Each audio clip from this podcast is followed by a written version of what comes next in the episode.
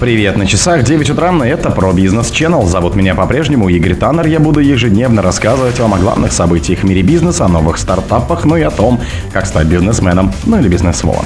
Экс-глава Омской области перешел на работу в концерн «Уралвагонзавод». Арбитражный суд Москвы признал российскую дочку Google банкротом.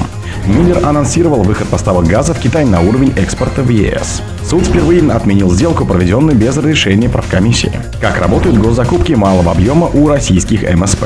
Сеть ювелирных магазинов Sunlight планирует провести IPO. Спонсор подкаста «Глазбога». «Глазбога» — это самый подробный и удобный бот пробива людей, их соцсетей и автомобилей в Телеграме. Экс-глава Омской области перешел на работу в концерн «Уралвагонзавод». Бывший губернатор Омской области и экс-депутат Госдумы от Свердловской области Александр Бурков занял одну из руководящих должностей в концерне «Уралвагонзавод». Об этом сам Бурков сообщил изданию «Омск онлайн». «Да, я работаю на Уралвагонзаводе. Все правильно, в головном концерне», — сказал он, не уточнив должность. На заводе изданию подтвердили факт назначения, но уточнили, что Бурков не будет директором по персоналу. Александр Бурков работает в качестве одного из руководителей в головной организации в концерне УВЗ. Пост директора по персоналу на предприятии в Нижнем Тагиле занимает Руслан Рафаилевич Юсупов, рассказали издание на заводе. Александр Бурков — член «Справедливой России за правду». На выборах 2018 года он участвовал в качестве самовыдвиженца, но его поддерживали единороссы и эсеры. 30 марта 2023 года он подал в отставку. Регион после него возглавил экс-глава правительства Донецкой Народной Республики Виталий Хаценко. Арбитражный суд Москвы признал российскую дочку Гугла банкротом. Арбитражный суд Москвы признал банкротом российскую дочку Google ООО «Google», сообщает корреспондент РИА Новости из зала суда. Суд открыл в компании конкурсное производство. Google предупредил об угрозе банкротства в мае 2022 года. Компания сообщала, что намерена обратиться в суд для признания банкротом. Спустя месяц Google подал соответствующее заявление в арбитражный суд Москвы. В сентябре суд признал заявление обоснованным и ввел наблюдение на полгода. После апелляции в ноябре было вновь назначено наблюдение с утверждением нового временного управляющего. Им стал Валерий Толировский из СРО, арбитражный управляющий и межрегиональный центр экспертов и профессиональных управляющих. Толировский на прошедшем заседании сообщил, что размер требований кредиторов компаний, включенных в реестр, составляет на данный момент почти 53,6 миллиардов рублей, сообщает РИА Новости. Миллер анонсировал выход поставок газа в Китай на уровень экспорта в ЕС. Только трубопроводные поставки в Китай в самое ближайшее время могут выйти на уровень объемов поставки, который у нас был на экспорт в Западную Европу, заявил глава компании Алексей Миллер телеканалу «Россия-1». В начале года топ-менеджер анонсировал, что объем трубопроводных поставок газа в Китай составит около 100 миллиардов кубических метров за счет реализации поставок через два перспективных маршрута – с Дальнего Востока и через Монголию «Сила Сибири-2», в дополнение к «Силе Сибири-1». В мае Госдума ратифицировала межправительственное соглашение о сотрудничестве по дальневосточному маршруту.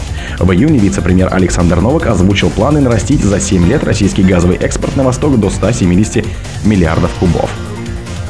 О начале проектирования «Силы Сибири-2» Миллер сообщил в сентябре 2020 года. В марте президент Владимир Путин по итогам переговоров с главой Китая Си Цзиньпином заявил, что Россия и Китай в ходе переговоров согласовали основные параметры договоренности о строительстве газопровода. Суд впервые отменил сделку, проведенную без разрешения правкомиссии. Арбитражный суд Московского округа признал недействительной сделку между бизнесменом Русланом Прудниковым и строительной компанией «Буэр Технологии», бывшей дочкой немецкой компании, из-за отсутствия разрешения правительственной комиссии по контролю за осуществлением иностранных инвестиций, пишут «Ведомости». Это первое подобное решение, о котором стало известно публично, отмечает газета. Летом 2022 года «Буэр Технологии» продала землю и недвижимость ИП Руслану Прудникову. На тот момент «Буэр Технология» принадлежала немецкой компании, а теперь, по данным Спарка, гражданину Армении Андранику Гаспаряну. Позднее, в том же году, компания, где сменилось руководство, через суд потребовала признать сделку недействительной. Одним из оснований для этого «Буэр Технология» назвала отсутствие разрешения правкомиссии, другим – заниженную цену сделки. По данным компании, убыток по балансовой стоимости от продажи спорового имущества превысили 35 миллионов рублей, а исходя из его рыночной стоимости составила почти 90 миллионов рублей. Как работают госзакупки малого объема у российских МСП?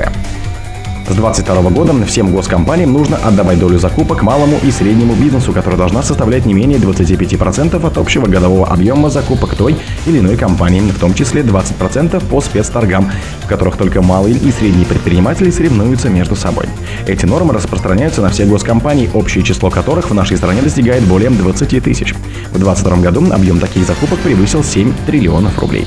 Начинающие предприниматели могут попробовать свои силы в так называемых закупках малого объема, Цена каждой закупки не превышает 100 тысяч рублей. При этом, если выручка заказчика за прошлый год достигала более 5 миллиардов рублей, то малой для него будет закупка не дороже 500 тысяч рублей.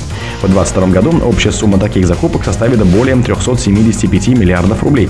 Интерес малого и особенно микробизнеса к закупкам малого объема обусловлен упрощенным требованием к их участникам и проходит без лишней бюрократии. Благодаря этому поставщиками могут выступать даже предприниматели, недавно начавшие свое дело, и самозанятые, отмечал гендиректор корпорации МСП Александр Исаевич. Сеть ювелирных магазинов Sunlight планирует провести IPO.